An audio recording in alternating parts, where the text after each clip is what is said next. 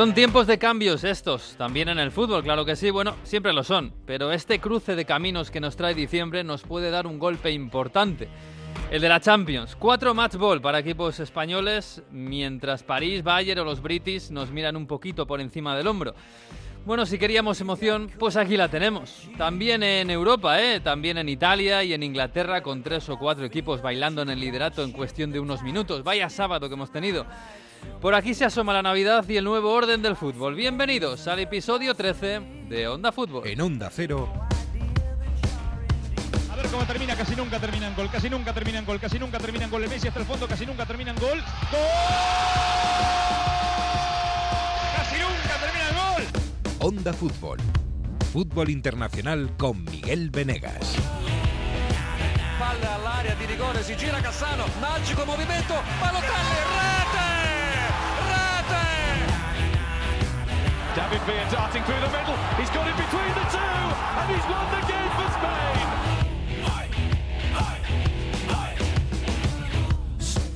Pues aquí estamos, de puente, haciendo, haciendo de puente radiofónico en este diciembre tan frío y tan futbolero, ¿eh? porque la Champions no se va de puente, porque las ligas no se han ido de puente, porque Jesús López no se ha ido de puente. Hola Jesús, muy buenas. ¿Qué tal? ¿Cómo estamos? Esto en, esto en Londres les explicas que, que hay gente que está cinco días por ahí en diciembre antes de Navidad y no... Esto no Yo cuaja siempre recordaré un, un- un año en el instituto que cu- cuadraba esta semana eh, martes y jueves festivos y tuvimos toda la semana sin clase. Es- Ay, es qué bonito. una de las mejores semanas de mi vida. Claro, esto, eso 15 días antes de las Navidades, que es lo que... Claro. Esto se lo cuentas a un alemán y dice, pero, pero, pero ¿qué hacéis, tío? O sea, la productividad, ¿qué es esto? En fin, ¿todo bien? Todo bien, todo estupendo. Está Vigo luminoso y... Está muy luminoso, sobre todo luminoso. No, no, no por el sol, pero está luminoso. Hola, Mario Gago, muy buenas. ¿Cómo estáis? ¿Cómo estamos? Estamos ¿Cómo, cómo va la lucha contra el frío? Pues ¿Qué es aquí, eso del puente? aquí ¿Qué es ¿Qué es eso de fiestas? En, Ita- en- en Italia, eh, bueno, hay que, hay que decir a la audiencia que, que Mario Gago, fuera de antena, nos ha preguntado, "Oye, oye, ¿hoy es festivo en Italia? El que está en Italia. Y hoy, que es eh, el Día de la Constitución Española. Sí. A No, hombre, ver, igual sería es raro, un ¿no? poco que lo raro, ¿eh? Sí, Italia. sí. Sería un poco... Oye, sería un detalle, ¿eh? pero no, no, no. Perché la Immacolata è festiva anche qua, Ah. pero cuando hay Champions, lo has dicho tú muy bien, no hay ni puentes, ni fiestas, ni eso que decía Jesús cuando iba al instituto, qué bonito, cuando podías ir a esquiar y eso, cuatro días. Madre Ay. mía, qué, bonito, qué bonito. O sea que en Italia el miércoles sí es festivo. Sí, sí, sí. No- y no por cierto, eso de hacer puente. Sí, la Inmaculada yo sé que es, que es festivo, pero se trabaja porque hay Champions. Pero eh, lo que en Italia no se hace los puentes, ¿eh? O sea, por ejemplo, que no sé si ha sido el año pasado o hace dos, que el día uno fue domingo y no es como en España, que se pasa el lunes. Eso eh, les estalla la cabeza a los italianos también, eso es muy español. Fijaos que los italianos tampoco son mucho de trabajar, pero eso de pasar el festivo a otro lado o cogerse el puente cuando es fiesta el martes, que hacer puente, eso en Italia, al menos en el norte de Italia, no existe. Pero vamos a ver, eso tiene explicación. Quiero decir, el que trabaja, el que es festivo un martes y trabaja y, y se coge el lunes, se lo coge de sus vacaciones. No te lo regalan. Vamos, a algunos sitios a lo mejor sí, pero no te lo regalan. Y luego el- en España y en todos los lados hay los mismos festivos todos los años. Los mismos. Lo que pasa es que si, eh, si eh, uno cae en domingo y te lo pasan al lunes, lo recortan por otro lado. Quiero decir que no es que no es que te, te regalen otro, ¿eh? Explícalo por ahí Sí, bien, sí, ¿eh? sí, sí, sí, sí, pero eh, es el concepto de poder hacerlo. Ya, ya, Sí. ya.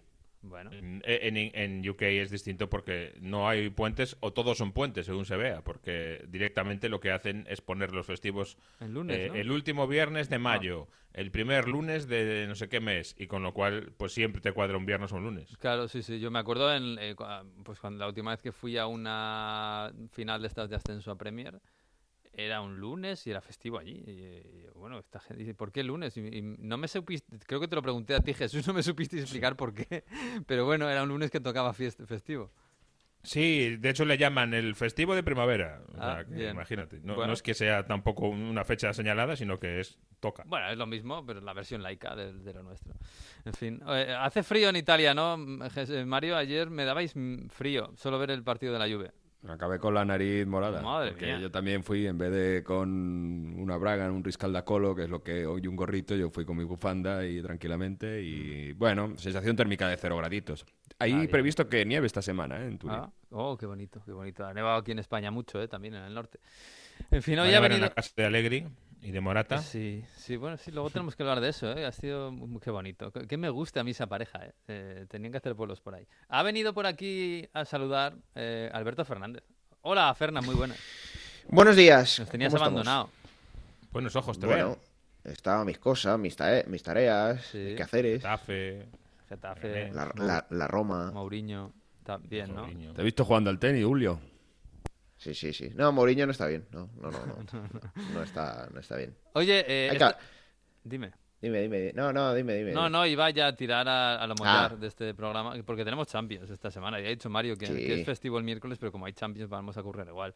Eh, hay Champions y, y nos jugamos mucho. Yo viendo un poco lo que hay eh, eh, mañana y pasado, martes y miércoles en esta última jornada de Champions, en realidad lo que queda por dilucidar son los españoles, eh, que estamos aquí muy tensos, muy tensos. Yo creo que somos los únicos, porque eh, somos los únicos que todavía no tenemos el, los pases hechos, digamos, esas cuatro plazas que tenemos un poco colgando.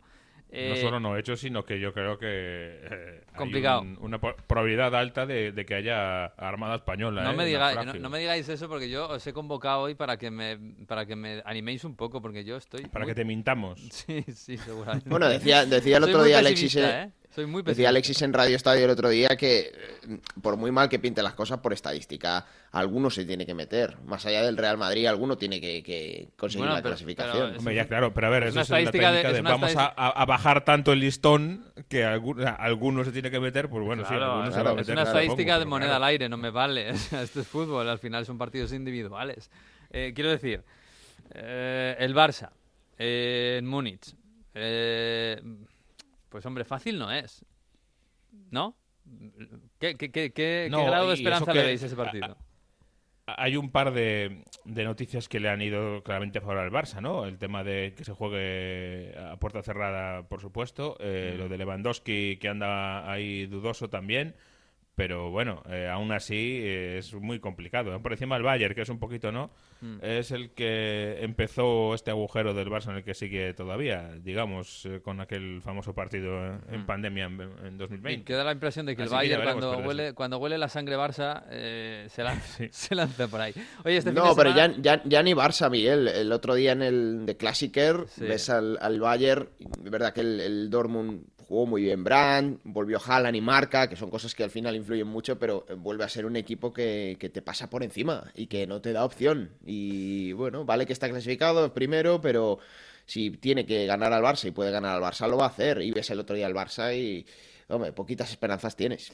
Pues yo no sé, igual es por mi afán habitual de llevar la contraria, pero yo veo al Bayern un poco regular. ¿eh? Eh, Este fin de semana sí, lo hemos visto en el Classicer contra el Dortmund y, y nos lo ha contado un Gonzalo Palafox. Hola Gonzalo, ¿qué tal? Muy buenas. ¿Qué tal onda fútbol? Bueno, el Dortmund 2, Bayern 3, no sé, tú me dirás, yo, yo estoy- les estoy diciendo a estos que el Bayern no está en un buen momento. Y que incluso contra el Dortmund, eh, bueno, yo creo que el Dortmund fue superior. Lo que pasa es que el Dortmund, claro, tiene a Hummels que se pega dos tiros en el pie y así es Sí. complicado.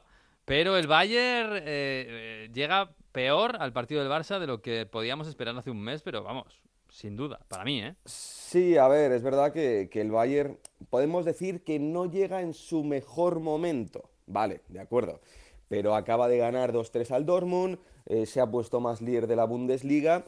¿El Dortmund fue mejor equipo? Mm, yo creo que sí, yo creo que sí. Eh, tuvo momentos en, en la primera parte, al final, también en el inicio de- del segundo tiempo, justo después del gol de Haaland. Y es cierto que como bloque defensivo el Bayern no es lo mejor. Eh, Upamecano estuvo horrible, Haaland siempre le gana los uno contra uno en los partidos que se enfrenta al francés. Vamos a ver si llega Lucas, que se marchó retirado de- Sí, es del verdad. encuentro, pero es el Bayern, es el Bayern. Y también hay que decir una cosa, que es que el Barça eh, no juega ni parecido a lo que juega el Dortmund. El, el Dortmund son transiciones muy largas, eh, Haaland siempre encarado con Upamecano, con Lucas, siempre buscando la contra. Es ahí donde un equipo le puede crear peligro al, al Bayern y no en, en posesiones largas. Yo creo que ahí si se encierra bien el Bayern a la hora de defender y luego es el Bayern incluso el que puede salir rápido, el Barça lo va a tener complicadísimo, ¿no? Pero eh, hay que decir que el Barça puede tener un factor eh, a su favor el, el miércoles. Si un piloto, cuando, bueno, lo hemos visto este, este fin de semana con Verstappen y con, y con Hamilton, ¿no? Que Hamilton necesitaba un poquito de, de caos, se produjo, se produjo el, el- el caos en la, en la Fórmula 1 y el Barça va a necesitar ese caos, ¿no? Pues oye, igual tenemos nieve, ¿eh? En Múnich, porque ahora Uh. mismo 80% de probabilidad de nieve para el día del O partido. sea, que la, ¿verdad última, que- la última vez que hubo nieve en un partido del Bayern vimos una chilena de Sí, pero bueno, fue, fue ante el Dinamo, fue Sí, ante el sí, Dinamo, sí, entonces, bueno, vamos a ver lo que pasa. Eh, es cierto que, que el Bayern es infinitamente superior, es infinitamente superior, es que mm, sí, no llega en su mejor momento, es verdad. Vamos a ver si a Kimmich, yo creo que no va a llegar, Mm. y, y si llega seguramente empieza el partido desde el banquillo, y luego lo más importante, lo que haga Nagelsmann, ¿no? Mm, Hablábamos el otro día de, de Klopp y el Liverpool y las últimas jornadas de Champions cuando el equipo está clasificado. Es verdad que el Liverpool está en la Premier, es otro mundo, pero yo creo que el Bayern no va a reservar jugadores. Creo que el Bayern contra el Barça sale hipermotivado y creo que además el Bayern no se puede permitir encontrarse en cuartos de final con un Barça diferente, con Ansu Fati, con Pedri, igual algún fichaje en invierno y que te, y que te eliminen. Pero si el Barça quiere, quiere ganar, mm, va a tener que, que percutir mucho la, la zona más débil de- del Bayern, que es la defensa. Es Bueno, donde- y el centro del campo, cuidado, si no está Kimmich, que entendemos que no va a estar porque sigue con el tema del COVID. Eh, Tolisso Goretzka, eh, a ver, que, que están bien, ¿eh? son muy buenos llegadores, pero eh, yo me imagino un centro del campo del Barça, si está bien, claro, es que al final vamos a lo mismo siempre, si el Barça está bien o no está bien. Eh, y No, le- pero es que fíjate, Miguel, lo que está hablando Gonzalo, de, de cómo puede afrontar el partido el Bayern por respecto a lo que se vio el otro día contra el Dortmund. El Barça de Xavi, lo que hemos visto en estos partidos, es un equipo que, que- que crece con el balón y que necesita el balón. Y que si puede generarte alguna ocasión de peligro es teniendo la posesión. Y bueno, a ver el Bayern. Yo no, no veo al Bayern entregándole la pelota al Barça así como así de fácil. Pero es que el, el- el Bayern tampoco es que disfrute muchísimo con la pelota. O sea, vamos a ver, el Bayern no le gusta regodearse con la pelota. Es un equipo No, es práctico. vertical, es Tiene, vertical. tiene la pelota para atacar. Por lo tanto, si el Barça tiene que tener un 55-60% de posesión y el Bayern el resto, el Bayern no va a tener ningún problema. E igual, teniendo un 40 de, de posesión, te crean tres, te meten dos y, y listo. Yo creo que el problema de- del Barça es que es justo el equipo que le, que le viene muy bien al Bayern. El Dortmund le hizo daño porque al final le esperaba muy, muy atrás, replegado, y eso que el Bayern tuvo ocasiones, porque al final detrás de Lewandowski tienes a Coman, tienes a Müller, tienes a Sané, Nabri empezó en el banquillo, luego se pueden sumar tanto Tolisso como, como Goretzka, pero claro, eh, si le esperas atrás y le sales a la contra con un Haaland, puedes hacer algo. Si en cambio no eres el mejor Barça tocando, además vas a querer tener la posesión y tampoco tienes un buen sistema defensivo, el Bayern, mm, de verdad, si el Bayern sale a ganar, le va a ganar. Le va a ganar. Hombre, el Bayern va a salir a ganar, eso seguro. ¿eh? No sé si... Ansu Fati llega al final en el Barça, no sé, porque es la única cosa que en- puede en pensar que el Barça a lo mejor con ese cambio de no, no. ritmo. ¿no? No, yo creo que no, y si acaso llegara, llegaría para el banquillo. Yo creo que la, una esperanza para el Barça es que Dembélé esté bien, tenga un día bueno. Además, Dembélé puede tener un poquito de ganas al Bayern, ¿no? Porque para jugar, sí, para buscar la espalda de la, de la defensa del Bayern, que es eh, seguramente siempre su debilidad, pues es un hombre rápido y un hombre habilidoso es lo que necesita. Y el Barça por ahí, pues bueno, sí, para tocar la pelota le puede quitar la pelota al Bayern, pero lo que decía lo que decía Gonzalo, es que el Bayern lo que tiene arriba, es que Coman está en un momento espectacular, Lewandowski no vamos a hablar, eh, Sané y Müller pues eh, siguen a lo suyo, ¿no? Es complicado. es Yo creo que, perdona, más que si el Bayern quiere o no ganar, es cuánto quiere ganar. Hmm. Un partido sin público, nevado, eh, así, que en el que ya no te juegas mucho, solo echar al Barcelona, que también puede ser pues una, un prurito, un honor o una medalla que te colocas, pero no mucho más que eso, ¿no? O quitarte un posible rival más adelante, pero Sí, p- pero es que no- cuánto no quiere visto ganar el al- Bayern. No he visto al Bayern levantar el pie del acelerador casi casi nunca. Ya. Y contra el Barça, pues eh, eh, en esto yo creo que es muy importante Müller, por ejemplo, que muchas veces hay, hay mucha gente que cree que Müller no es un jugador para el Bayern, pero el carácter que tiene Müller a veces m- Sí. te puede parecer loco. Eh, hace que el Bayern eh, esté... pues, a, a Müller le ves ganando 5-0 contra el Fürth y, y está en el minuto 80 protestándole al árbitro. Es un sí, poco es el así. capitán, es el capitán sobre el campo, ¿no? Al fin y al cabo. Mm. Es el que más manda, el que más energía transmite. Y yo creo que eh, al Barça le va, le va a condicionar mucho eh, en cuanto al once que pueda eh, mostrar Nagelsmann lo que sucedió en la, en la Copa, ¿no? Eh, cuando te meten 5-0, como le pasó al, al Bayern, eh, no puedes coger ahora y en la última jornada de Champions sacar a los suplentes. Además, vienes de ganar al Dortmund, eh, ya tienes una cierta distancia en la, en la Bundesliga. Yo creo que es, de verdad, es inviable que Nagelsmann haga muchísimas rotaciones o que, por ejemplo, yo que sé, cambie el portero, cambie a Neuer, cambie No, Lewandowski. así, no, no, lo veo, no lo veo. No, y en defensa no tiene mucho, o sea, no, no tiene tampoco mucho para hacer rotaciones y no. No, Lucas es la única duda. Mm. Eh, vamos a ver si llega. Si no llega, pues seguramente tenga ahí un, un pequeño problema el, el Bayern, porque es donde, donde más sufre.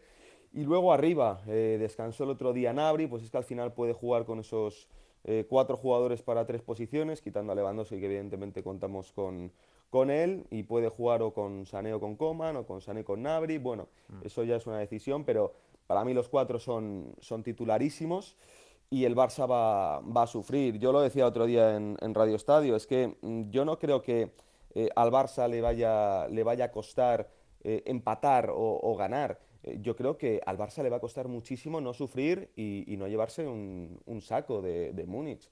Porque el Bayern además es que disfruta estos partidos, aunque no haya público, lo pasa bien y si Lewandowski lleva eh, 66, eh, va a querer acabar el año con, con 70 mínimo. Pues no me estáis ayudando, ¿eh? No, no, no. En fin. bueno, lo siento, lo siento, pero es que es, Sí, sí, es sí, inviable. no, Has empezado yo creo que por el, el- el más difícil, ¿eh? Bueno, pero también Esta, es el- esta no, Miguel, vamos a por otra, Vamos esta por- eliminatoria, ¿no? Vamos a por otra, yo que sí, sí, vamos a ver. Bueno, Gonzalo, eh, que eh, muchas gracias. Un abrazo, ¿eh? Un abrazo, chicos. Hasta luego, chao, chao, chao. Bueno, vamos al siguiente. Yo sigo pensando que hay opciones, ¿eh? Y además está otra opción, que es que el Benfica y el, y el Dinamo empaten, que ya pasó en, el primer, en la primera jornada, o en la segunda. Claro, es un partido engañoso, es un partido del que dependes de ti mismo, pero no. Sí, pero... eh, sí. Porque si el Barça no gana, eh, tiene que esperar.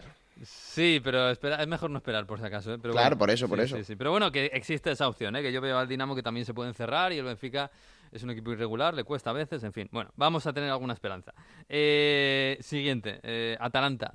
Atalanta-Villarreal. El Villarreal le vale el empate y cuando acabó la última jornada, eh, muchos decíamos, bueno, el empate joder, podía haber sido peor. Mario, pero, pero es que el Atalanta llega muy bien, ¿eh? llega muy fuerte. Acaba de ganar al líder en Italia, además remontando uno de estos partidos tan, tan del Atalanta. Y no es un buen momento para cazar a esta gente. ¿eh? Porque sí, están muy en forma, porque están además físicamente muy bien. Has dicho tú muy bien. 2-3 en casa del Napoli, que viene el Napoli a jugar muy bien al fútbol. También ganó en casa de la Juve, aunque este año eso es algo más fácil.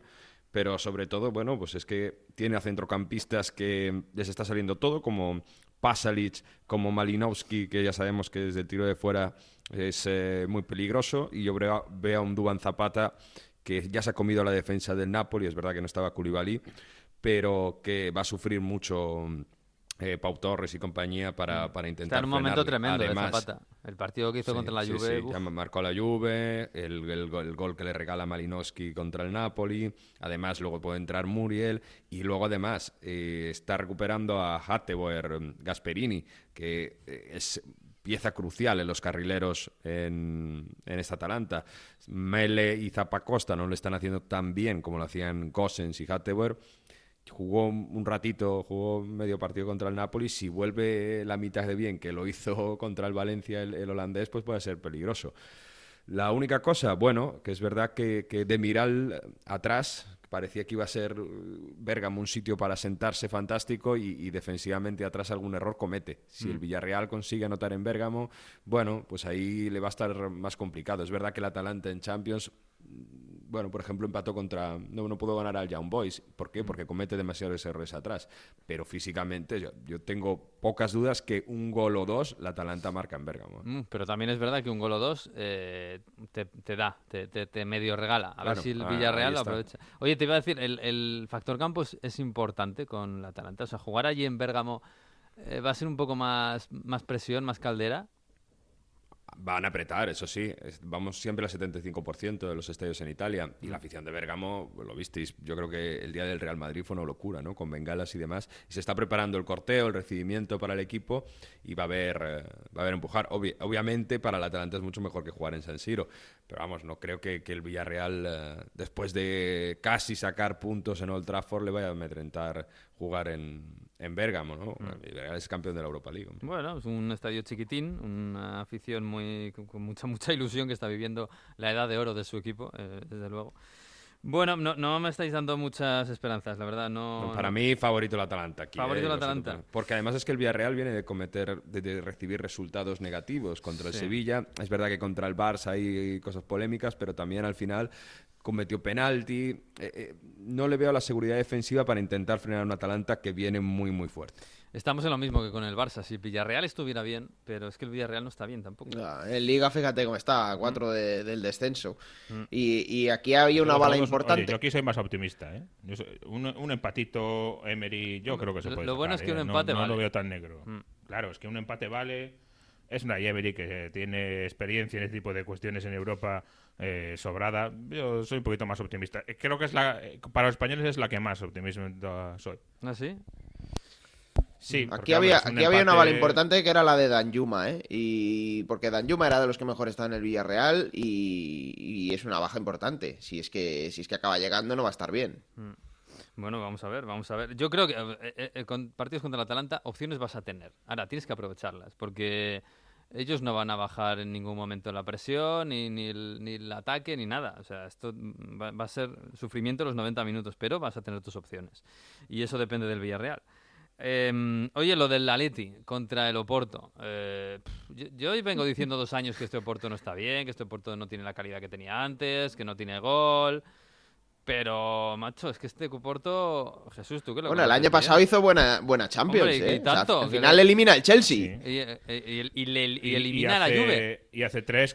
Y, y hace tres le eliminó el, el Liverpool campeón de la Champions. Sí, sí, sí, en Quiero decir que no, no O sea que- tiene, no tiene ah, bueno, grandes jugadores que van a ir el año que viene a grandes equipos de Europa como tenía antes, pero bueno, quizás Juan Díaz, que, que sí que ha estado a punto de marcharse para la Premier, pero este equipo se agarra a los partidos, es muy difícil ganarle, te pon- monta partidos eh, físicos y al Atlético de Madrid, pues no sé si le viene peor que si jugara contra un, no, no digo Liverpool, ¿no? que está en un gran momento, pero contra un equipo más, más alegre. Eh, no sé cómo veis esto. El Oporto viene de ganar 0-3 al Portimonense. Bueno, tampoco. El, Atlet- el Atleti tiene un problema eh, y, que radica en su, fase defensiva. El Atleti ha encajado 16 goles en los últimos 10 partidos. Solo ha dejado la portería cero en dos encuentros. Y, y como además contra Betis y Osasuna. Y claro, eh, mañana lo que el Atleti necesita es ser un equipo sólido y, y defensivamente estar bien. Y como no lo está, o cambia ya, o mañana llego con el Atleti, tampoco tengo ninguna esperanza. Sí, necesita una transformación, pero es que además en el caso de Atleti yo veo un- una dificultad añadida que es eh, a ver con qué se presenta Liverpool ante el Milan, ¿eh? que no nos olvidemos que Sí. el Milan no está fuera. Y hombre, pues eh, yo no sé si veo a Liverpool. Obviamente no va a ser un equipo fácil de ganar, pero el Milan va a tener la mejor oportunidad de todo el grupo de ganarle a Liverpool, que es el equipo que ha ganado Mm. los cinco partidos que ha jugado. Y este va a ser el partido para ganarle a Liverpool, seguro, porque eh, está en medio del, del lío de la, de la Premier League. Ya sabéis que para todos es, eh, es dura la Navidad, pero para los equipos de Premier mucho más. Va a estar Klopp pensando en que tiene no sé cuántos partidos este mes, mm, lo tiene todo hecho, le saca 10 puntos al segundo, una barbaridad. O sea, eh, no sé, yo veo que ese partido es, eh, es delicado, ¿eh? Mm, lo que pasa es que el Liverpool, bueno, ya jugó con, con Chimicas, con Minamino, con. No sé si jugó Origi. Vamos, jugó, con- jugó con algún chaval sí, de la pero- cantera. pero ya no solo es y eso. ganó, ¿eh? Sí, pero es que puede perfectamente eh, poner a los chavales del, del, del B Klopp, ¿eh? Así a lo bestia, como. como Ya, no sería la como primera vez Copa de la Liga. Sí. Exacto. no Bueno. sería la primera vez, ya pues- veremos. Pues, me estáis hundiendo, me estáis hundiendo. Eh, yo sí que veo al Sevilla ganando, ¿eh? Por- o sea, ahora, ahora venís y me lo derribáis. Pero juega contra el Salzburgo allí, eh, este sin público, absolutamente nadie, porque en Austria no se puede entrar. Eh, no sé, es verdad que el Salzburgo ha hecho una muy buena Champions, sobre todo la primera parte, que Adeyemi es una de las grandes sensaciones, pero estamos otra vez en lo mismo, yo creo. El, si el Sevilla está en su buen nivel, eh, tiene que ganar. Pero el problema es que, pues eso, ni Sevilla, ni Barça, ni Aleti, ni Villarreal están dando un buen nivel en la liga. Ni la liga ni la Champions. Por eso están ahí. El Sevilla tiene una cosa a favor, según cómo vaya la jornada también, que es que el Salzburgo eh, ya veremos si le vale o no- no le vale el empate. De salida eh, se supone que sí, pero no es seguro, depende de lo que pase con el otro partido. Con lo cual, pues ahí, bueno, pues tienes un- una pequeña presión, una urgencia ¿no? en el equipo rival que puede también valerte un poco, pero, pero sí, Pero- no va a ser fácil, pero sí es verdad que, hombre, que puede, puede ganar y tiene la calidad para hacerlo. Un equipo tan joven como el Salzburgo no, no le veo yo and- andando con un ojo en, en Old Trafford, ¿eh? con, especulando un poco y tal. No, o el, no, el Old Trafford no es. es en, ¿Dónde es el partido? El, el otro, en Wolfsburgo, perdón. Eh, en Wolfsburgo. En Wolfsburgo. No lo veo, ¿eh? pero bueno, no sé, no sé. De todos modos, al Sevilla yo creo que en este partido le basta con no hacer tres penaltis como hizo en la primera jornada. sí, claro. Que además falló dos el, el- el Salzburgo. Hizo tres penaltis en la primera parte. Yo creo que si no hace eso, el Sevilla gana. Entonces, ¿cómo lo No hacer tres penaltis es, es una- es un buen inicio. Sí, eso, sí, para empezar, es- sí, está bien. Es una buena base, hay que construir algo. ¿Cómo, entonces, ¿cómo lo veis? De los cuatro, ¿cuántos pasan? Yo creo que el Sevilla puede pasar y creo que el Villarreal también puede, puede pasar. Yo estoy también ahí. Yo creo que dos, dos siendo generosos. Mario, al Más de Villarreal dos ¿no no lo veo. Sevilla No, solo. digo que dos, dos equipos de los cuatro, me refiero. Ya, ya, ya, ya, ya. ya. Mario, tú, Real solo Madrid y Sevilla. Sevilla solo en octavos de los españoles, sí. Pues, eh, pues mucho optimismo no me estáis dando, la verdad. Pero No, yo... perdona. Yo, creo yo que digo pasan de los cuatro, y creo que pasan que se lo juegan. El, el Madrid ya está. Es decir, Sí, el decía Madrid dos de los cuatro. Sería, Claro. sería tener tres españoles en, en octavos. Exacto. Bueno, tampoco está mal. Italia lleva haciendo esto y menos. Cuatro ingleses. Cuatro ingleses sí que pasan, ¿no, Jesús? Y yo creo que pasan, Sí. para mí, los cuatro italianos, es decir, que el Milan pasa, que gana el Liverpool. ¿Tú y pasa, crees que el sin- Milan pasa? sin- Sí. Mm, Bueno, bueno, eso es una apuesta. Es una apuesta. Oye, eh, eh, te- vamos a dar una vuelta por Francia, ¿no? Que siempre nos gusta mucho. Está Manu Uh, la Terradillos. baguette. Sí, está, la baguette. está Manu Terradillos por ahí. Monsieur Terradil, bonjour. Bonjour, hola a todos. La baguette, la Torre Eiffel, ¿verdad? Y, el jersey de rayas. Sí, y, y- y- y tópicos alguno más. El- ¿Qué tal por allí? ¿Está, ahí, ¿Está la cosa más tranquila? Sí, sí, está la cosa tranquila, sobre todo respecto a la Champions, porque bueno, eh, el PSG ya haga lo que haga, sabemos que es segundo y el Lille lo tiene todo de cara para, para terminar primero de grupo. Mm. O sea que en ese sentido, pues hay tranquilidad. Oye, el Lille ha mejorado, ¿no? Eh, porque empezó la temporada horrible, el Lille que es el campeón de, de Francia. Y, y bueno, parece que mm, de la mano de, de- de Jonathan David, este canadiense que lo está haciendo también, está mejorando, bueno, bastante. Sí, eh, tuvo un momento de la temporada en el que era un poco las dos caras. En la liga no lo hacía nada bien, era muy regular y en, la liga de campeones es donde sacaba lo mejor de sí mismo, pero la verdad es que ha mejorado bastante. Tú lo dices, Jonathan David, que es ahora mismo el máximo goleador de la liga con, con 11 goles en los 17 partidos que ha jugado. Además, eh, pues está empezando a acumular eh, puntos en, en la Liga. Eh, ganó este fin de semana al 3-2-1. Por cierto, que marcó Jonathan David, que había empezado en el banquillo. Pero sobre todo en el partido anterior logró una victoria muy, muy importante en campo de, del Rennes, que es uno de los equipos que para mí lo está haciendo mejor. También ganó 1-2. Y bueno, sí es verdad que está un poco en, en zona media de la tabla en la Liga, pero sobre todo por, por eso, pues porque no empezó muy bien, pero llega bastante, bastante bien a este último partido que jugará en campo del Wolfsburgo, en el que si gana es primero segundo y pri- primero seguro, perdón, y si empata, pues bueno, también tiene bastantes papeletas para, para terminar primero, así que llega bastante, bastante en forma. ¿y el París eh, ¿cómo, cómo afronta una Champions, una jornada de Champions así? Porque ya lo tiene hecho, el pase a octavos, va a ser segundo porque no pudo ganarle al Manchester City. Eh, no sé, no sé si se- después del partido de Lens, que por cierto empataron, un bonito partido, ¿eh? Eh, no sé si sigue, se sigue hablando de, de- de los fuegos que tienen abiertos, de, de Pochettino, de la entrevista de Mbappé con Henry, que bueno, nos dejó un pequeño guiño también al fútbol español y al Madrid. No sé si es una jornada un poco rara de Champions ahí en París. Sí, sobre todo por eso, porque a nivel deportivo hay, hay, bueno, digamos a nivel deportivo, a nivel de resultados hay poco que comentar porque hagan lo que hagan contra el contra el Brujas eh, en casa van a ser segundos. Bueno, ver si tiene minutos ahí Sergio Ramos, que desde que volvió eh, contra el Saint-Étienne en los dos últimos partidos ha sido baja. Oye, ¿no es un poco Y raro que juegue 90 minutos el primer día y luego esté de baja 2 por fatiga? Sí, a mí también me sorprendió. Yo ya dije que contaba con ver jugar 10 minutos, una cosa así. Pero bueno, supongo que querrían acallar todo tipo de dudas.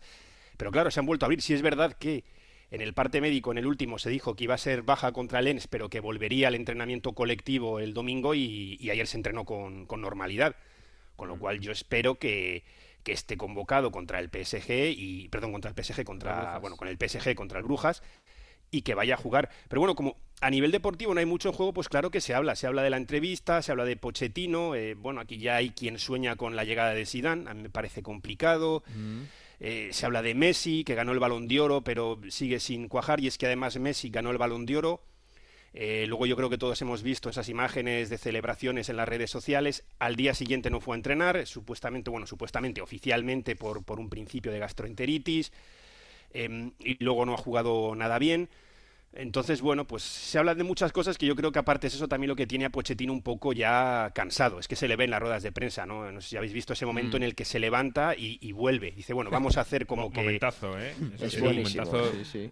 Vamos. Sí, para, en Inglaterra no, no, lo hacía. Para quien no lo haya visto, bueno, en una rueda de prensa que se le, preguntan otra vez por estas historias y él se cabrea y, se, y, dice, bueno, me voy. pero luego, se, sensación... luego, se lo piensa y dice, bueno, no, tampoco es para tanto, vamos a volver. No, pero yo lo, hizo como una, vamos a cambiar la energía. De volver a empezar, sí. Pero porque da esa sensación de que esta va a ser su última temporada, entonces ya llega un momento que yo creo incluso la prensa le trata de otra forma. Y esa rueda de prensa es para verla entera. Fueron 18 minutos en los que le preguntan, los jugadores están perdidos en el campo, da la sensación de que no hay, de que no hay jerarquía. Él se engancha con el periodista, le dice, pero da la sensación a quién. Mm. Dice, bueno, a nosotros, los periodistas. Dice, bueno, pues si tú sabes tanto, ¿por qué no te pones aquí, no? En mi lugar, ¿por qué no entrenas demás? Empieza a hacerle muchas preguntas eh, luego hay muchas también sobre, sobre el futuro y ya llega un momento en el que dice, bueno, mira, vamos a hacer una cosa. Hago como que salgo, vuelvo, vuelve en el acto y dice, venga, smile, diciendo en inglés. Sí, sonreímos, venga, pero bueno, que luego le hicieron creo que una pregunta más. Pero muestra eso, que, todo va más eh, en torno a lo que pasa alrededor del PSG que en torno al, al, fútbol en sí. Y el club, pues bueno, sigue sumando puntos, es verdad. Eh, sigue líder porque encima perdió el, perdió el Marsella, aunque ellos empataron con el Lens y ahora pues tiene 11 puntos con el Rennes. Entonces, todas esas circunstancias hacen que se hable mucho más de todo lo que está alrededor del, club que, del, fútbol en sí. Yo creo que esa es, un, eh, es una reflexión que hay que hacer y conoces tú mucho más eso, Manu, que nosotros eh, en cuanto al entorno, ¿no? el famoso entorno que decía Cruz del, del club, porque eh, debería reflexionar el Paris Saint-Germain que resulta que a Tuchel que lo echan, en se había ganado la Copa Europa.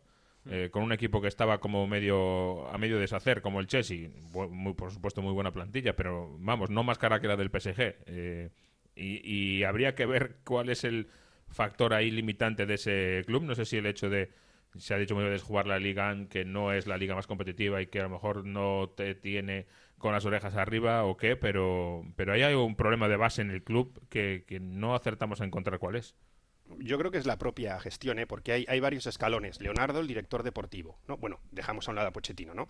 Luego está el Gelaifi, el presidente, y luego está, como se dice aquí, Doha, ¿no? Los dueños del club.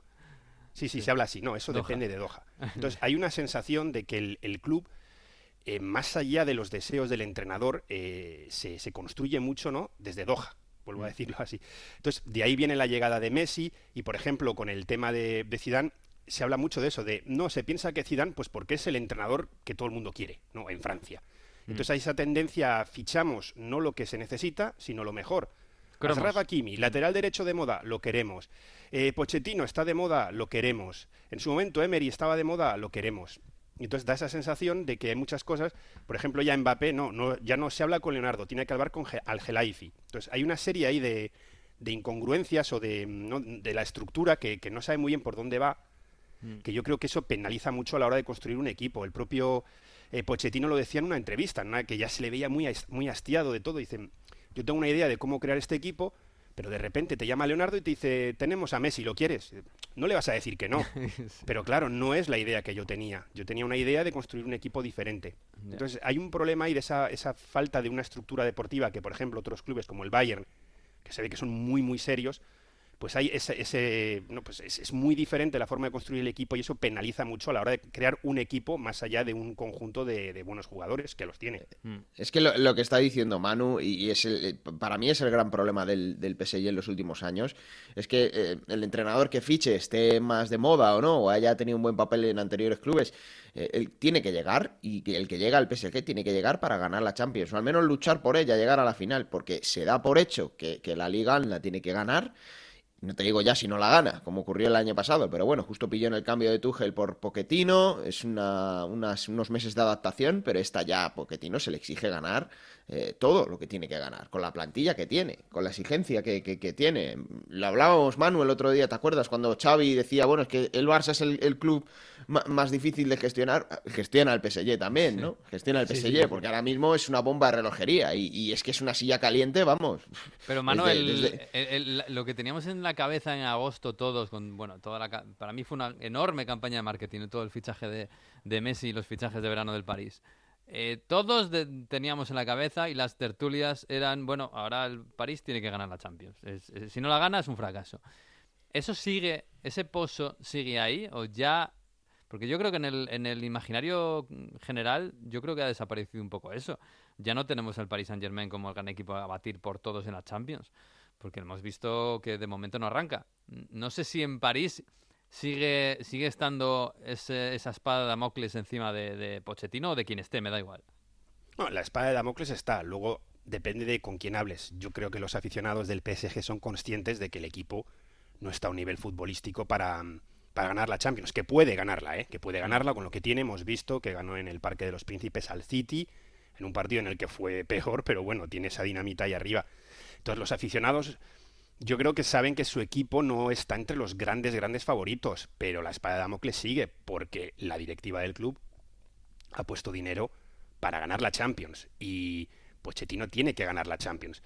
Eh, y yo creo, de hecho, que se da por hecho que se va a ir, y si gana la Champions va a ser un problema, porque me da a mí que se quiere cambiar de entrenador, mm, él mismo no está contento, y, pero entonces, claro, ahí está esa exigencia, ganamos la Champions, que no la gana, es mucho más fácil decir vamos a buscar algo nuevo, pero yo creo que la directiva del equipo quiere y, da por hecho que con todo lo que se ha invertido hay que ganar la Champions, otra cosa es que lo que se ve en el césped aún de momento pues no, no haga dar la impresión de que es un equipo que está preparado, que tiene el fútbol para ser un aspirante top top a, ganar la Champions, aunque lo vuelvo a decir, mmm, jugadores tiene para poder hacerlo. Sí, hombre, y todavía es verdad que es muy pronto y esto se va a saber en realidad a partir de marzo, marzo, abril y mayo.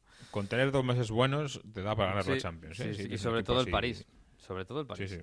Sí, claro, que también esto es un, es un problema. Si quieres construir un gran equipo como quería Pochettino, pues claro, seguramente la liga francesa no es el mejor mm, caldo de cultivo porque no, no te da la competitividad y la, la tensión competitiva diaria que, que, sí que te da la Premier, por ejemplo. Y, bueno, y ahí pues hay jugadores que se pueden perder en, en, la vida de París, que es, que es, que es luminosa y, bonita, y, el invierno es muy largo. Y si tienes a Neymar, pues conseguir que Neymar esté con esa tensión competitiva todo el año va a ser muy complicado. Yo entiendo que Pochettino eh, pone en, un, en, en, una balanza el, todo el, el, entorno del Manchester United, por poner un ejemplo, y mira que el Manchester United ahora pasa por un momento complicado, pero el entorno del Manchester United y el del Paris Saint Germain, y dice, hombre, pues la forma para, para, para crear un equipo, para construir lo que yo quiero, pues igual no, no es lo mejor. Pero bueno, ya sabíamos lo que era, lo que había en París. Sí, pero en, en, en, Múnich hay lo mismo, ¿eh? La Bundesliga no es eh, la liga más competitiva del mundo. Bueno, mm. eh, estos últimos años quizás, más, pero, pero... Ah, sí, pero hace años no lo era. Y aún así el Bayern, bueno, ahí estaba, no sé. Yo creo que es también un poco la forma en la que se gestiona el club que hace pensar que sí, que se pueden dispersar un poco los jugadores porque tienen también muchas, muchas tareas que atender, que si patrocinadores, demás. Y que es un club también, yo creo que está todo el mundo pendiente de meter ahí el dedo en, en la llaga y y, y, de hablar, porque se habla, bueno, de... Hay muchos periodistas que te hablan en, en directo, perdón, en directo, en, en, antena, sin ningún tipo de... No se corta nada decir, no, claro, es que sale de fiesta, es que el otro ahí estaba anoche haciendo no sé qué y, ¿sabes? Que no... Parece que se está deseando en, en algunos sectores que haya, que haya fallos, eh, pero tampoco tiene que ser una excusa. Es verdad que la liga no es tan tan competitiva, pero es que tampoco la está dominando. ¿eh? Los partidos los está sacando poco a poco y, y muchos en los últimos minutos. Sí, sí, sí. El otro día el Nes lo pasó mal y tuvo que salir Mbappé del banquillo para, bueno, para poner un poquito de chispa arriba. Oye, por cierto, eh, eh, de, del fin de semana en Francia, eh, ¿qué le ha pasado a Oscar? Oscar García Jungent. Exacto. Entrenador del Stade de Reims. Yo, yo creo que esto es como la cena en familia. Los móviles fuera de la, de la mesa hasta que se acabe. Pues eh, con, los, con los partidos de fútbol los entrenadores igual. No, Sí, pero se le estaría hablando juntaron- con el banquillo, hombre. Estaría hablando con el banquillo y claro, ya solo Pues que cojan de una línea interna, tío. ahí. Un walkie-talkie, un teléfono rojo, lo que sea. Pero que, que tenga el wifi quitado. No, yo creo que se juntaron muchas cosas. Punto uno, pues eso, dio positivo por COVID, entonces se quedó en casa. Mm, El equipo venía de, de sumar buenos resultados, llevaba varios partidos sin perder, incluso dos victorias seguidas. La, anterior fue en campo del Olympique de Lyon. Y este, pues, bueno, pues había hecho que esté en una zona cómoda de, ¿no? Zona baja, pero cómoda de la tabla, y de repente, pues juegan en casa contra l'Angers, buen momento para confirmar la progresión. Eh, tarjeta roja, yo creo que poco más de la media hora de juego, penaltis, y bueno, pues se pone a tuitear. Y hay un, hay un tuit que está por ahí corriendo por las redes sociales, aunque ya los ha borrado todos, ¿no? En, pues por un penalti el contra el que dice, no, el, el árbitro ha pedido tirar el mismo el penalti, ¿no? No solo pitarlo. Lo que pasa que luego, bueno, pues lo, lo borró todo porque se debió dar cuenta, pero bueno, fue, un, fue una situación yo creo de la frustración eso, de, de estar en casa, de ver que tu equipo está perdiendo, eh, que han- te han sacado una roja y que están cortando una, una muy buena racha de varios partidos invicto y con victorias, con victorias importantes. Pero bueno, ahora están, están decimocuartos, con lo cual pues eh, estaban bastante cómodos y bueno, pues esa frustración ha hecho que, que salgan esos, ¿A- esos a mensajes que por cierto, ¿eh? móvil alguna Sí, vez, he, hecho eh? una, he hecho una búsqueda así y no se habla mucho en Francia de ello. ¿eh? ¿No? Está buscando alguna noticia, algún y, y no hay nada al respecto, al menos que yo haya visto. ¿eh? Yo creo que eso se ha dejado un poquito así guardado porque se ha visto que es un pronto que ha tenido y Sí, sí, demás. sí, sí. Bueno, pues esperemos. ¿eh? Esto te pasa en Champions y te, te meten unos partidos seguro, ¿eh? Seguro. Pero bueno. No, le a va a caer si- una sanción a, a Oscar. A mí me llama la atención. Sí, eso, sí, ¿eh? llama la atención. A ver, yo- a ver, es verdad que, bueno, que yo que sé, que al final el, el hecho de borrarlo ya es una. Bueno, ya es recular, ¿no? Y, y no está mal. Llama a Andújar a ver qué dice. A ver, sí, Andújar, Andújar se lo conté ayer y bueno, esto que es una vergüenza, ¿qué tal? A ver, no sé, yo, bueno, que cada uno, cada uno verá cómo, cómo mm, gestiona los castigos, etcétera, pero bueno, a quién no se le ha ido un poco la mano con el móvil alguna vez, ¿no? Ya, ya con el WhatsApp ya ni te cuento. Y, y bueno, ha rectificado de alguna manera, no sé. mm, Si ha pasado desapercibido, Manu, pues mejor. Y que no le No, sancionen. no, ha pasado desapercibido, se quiere hacer pasar desapercibido. ¿eh? Hablando También de es el esta de castigos, Reims, esto lo hace Pochettino. y- Hablando de castigos, te digo, en dos días se conocen las sanciones finales por el Olympique de Lyon, Olympique de Marsella y el botellazo a, a Payet. Mm, bueno, que pues se a hizo una, una sanción previa de un partido a puerta cerrada, pero ahora ya se va a saber, punto uno, qué se hace con el partido y dos, cuál es la culpabilidad exacta y cómo se castiga al Olympique de Lyon. Mm, bueno, pues a ver, porque el Lyon tampoco está para perder puntos, ¿eh? desde luego, que, que ayer empató contra el Burdeos. En fin, bueno, mano, que es siempre un placer, ¿eh? Guárdanos ahí un trocito de baguette y un café olé y, y hablamos. Y un croissant, por Y supuesto. un croissant, razón. Croissant, como dicen aquí. Un croissant. Un abrazo. Bonjour. Un abrazo a todos, un placer estar por aquí, como siempre. Chao, chao, chao. Bueno, chicos, pues eh, no sé, Alberto, de- siempre es un placer, pero te puedes quedar si quieres, ¿eh? Vamos a hablar de, de Premier y de calcio con esta gente. Buah, de Ojo a calcio. la panzoliña que viene Oh, ahora, ¿eh? oh, de. Uy, la calcio. panzoliña. Ahora me tienes La que explicar qué es esto. Me tienes que explicar qué es esto. No me hables de Escucha, calcio, no escucha. me hables de calcio.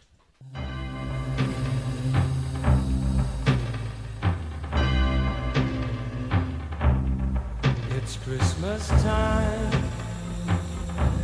There's no need to be afraid. Christmas time, we let in light and we banish shade. Bueno, ha dicho Jesús que nos va a meter una panzoliña, que es un villancico eh, de toda la vida. Y nos ha traído esto así muy british y muy... No voy a decir viejuno, ¿vale? Por, por- por no ofender, pero bueno, es un poco... Bueno, 1984. Tú verás lo que, lo Bueno. que llamas viejuno porque te puede venir de vuelta. a ver, a ver, a ver.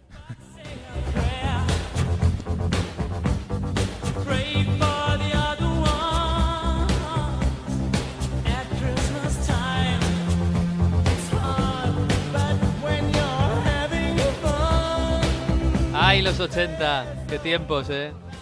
Se juntaban los músicos y cantaban villancicos.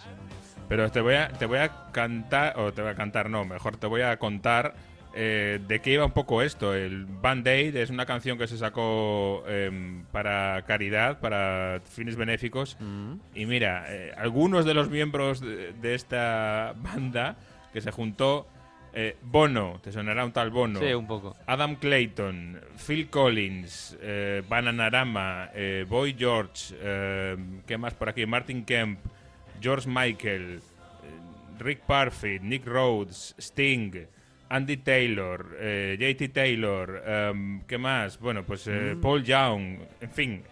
O sea, un We, Are the, un We Are the World, pero en Navidad.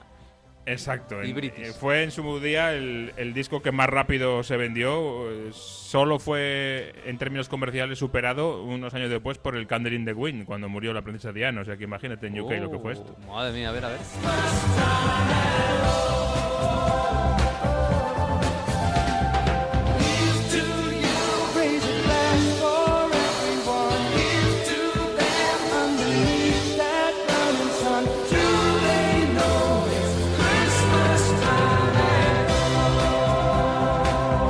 Bueno, un poquito de azúcar, ¿no? Pero mejor que María Carey, ¿no? Por lo menos menos, eh, menos eh, sobado. Y tampoco sale en Love Actually, que yo sé que a ti, para ti eso es un punto a favor. Sí, es un punto a favor. Que no salgan Love Actually. Está bien, sí, sí, sí, sí. Ay, qué bonito. Sí, sí, sí. La de Love Actually va a caer también, te- ya te lo digo, ¿eh? Estas Hombre, navidades. estas navidades va a caer seguro. Pero bueno, intentaremos subir de ella. No podemos subir de María Carey porque uno tiene que entrar en alguna tienda en algún momento o tiene que poner la tele y entonces va a caer, pero los Factory lo podemos evitar. Pero, pero bueno. Eh, oye, este fin de semana, hoy ha estado bonito, ¿eh? En Inglaterra y en Italia, en los dos, porque hemos vivido un fin de semana, sobre todo el sábado, vamos, en el que de repente pasaba algo y el, y el, y el líder cambiaba, había un gol y volvía a cambiar el líder y, y bueno, todo en realidad porque el Chelsea empezó perdiendo su partido el sábado. Sí, eso fue lo que, lo que levantó eh, las opciones de cambio de, de líder. Eh, la verdad es que el Chelsea ha entrado en una pequeñísima crisis, algo que parecía muy difícil en este equipo, que llevaba desde el pasado mes de eh, enero o febrero casi casi siendo invulnerable. Pero es vulnerable y en este caso uno de los equipos que más está pujando el West Ham United mostraba sus problemas eh, que para mí pasan por varios puntos. En primer lugar, eh, yo creo que está el centro del campo, que no es lo mismo el centro del campo sin Kanté. eh, eso lo sabemos, que ahí falta algo. Pero yo también diría que eh, no solo es Kanté, porque, bueno, Saúl sabemos que no cuenta. En este partido jugaron Jorginho y Loftus Sí. Chic. Eh, ¿Qué pasa? Que juega Loftus Chic, que no es medio centro, en vez de jugar Saúl. Sí, lo de Saúl Ese ya un- un problema grave. tiene mala pinta, sí, sí. Sí, eh, eh, empezó teniendo nada más llegar las opciones de, de jugar, pero no ha podido ser y a partir de ahí no puede ser que, que- que le gustase a Tuchel, no ha tenido una- unos partidos fáciles ahí y a partir de ahí va a ser todo mucho más complicado. Eh, como digo, yo creo que echa eh, de menos y fíjate que Jorginho no me parece que esté en el mejor momento, pero Kanté sí que era un, un hombre importante. Y luego está también Mendy, ojo, eh, porque Mm. no está bien Eduard Mendy desde que había llegado eh, casi casi lo pedía de rodillas Lampard pues había ha habido poco mm, poco debate en, en su labor. Y hasta he- ha hablado Tuchel de Mendy y sin querer señalarle o sin querer hacerlo de forma muy muy clara pues sí que ha dejado claro que no está bien Edu is going through a bit to a rough period. I don't know why exactly, but seem yeah seems like to have lost a bit of confidence. And uh, okay, decision making was not on the, the, the highest level today in, in within the first goal, but we also bring him to a to a to a really awkward situation. He could have saved the situation. He did not. I mean, this is uh, can turn it and twist it, and uh, we are we are far far away from blaming anybody, but we need to we need to admit that we do too many crucial mistakes at the moment. Bueno, parece muy sincero, ¿no? Dice que no está viviendo un buen momento, aunque no se sabe por qué, eh, Mendy, y que bueno, que es verdad que falla en el, sobre todo en el primer gol, en el haciéndole el penalti a Bowen, me parece que es. Sí. Y que, pero bueno, que están confiados en él, ¿no? Tampoco, claro, que tampoco hay que sacarlo de, de quicio. Claro, dice, estamos muy lejos de, de culpar a alguien, pero Mendy Sí. está mal, básicamente. Que es verdad que estuvo mal, Mendy. Sí, sí, es, es la verdad. Eh, así que Kepa está ahí en, eh, atento y con las orejas Mm. eh, arriba por si acaso.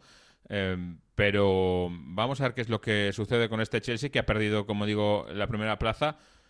Ha perdido dos plazas porque el Liverpool empataba y le superaba y el City ganó A mí, yo que, que te diga, lo comentamos el otro día en, en Dazón en la tele, a mí este City me está empezando a recordar eh, al de enero a, a mayo. Sí.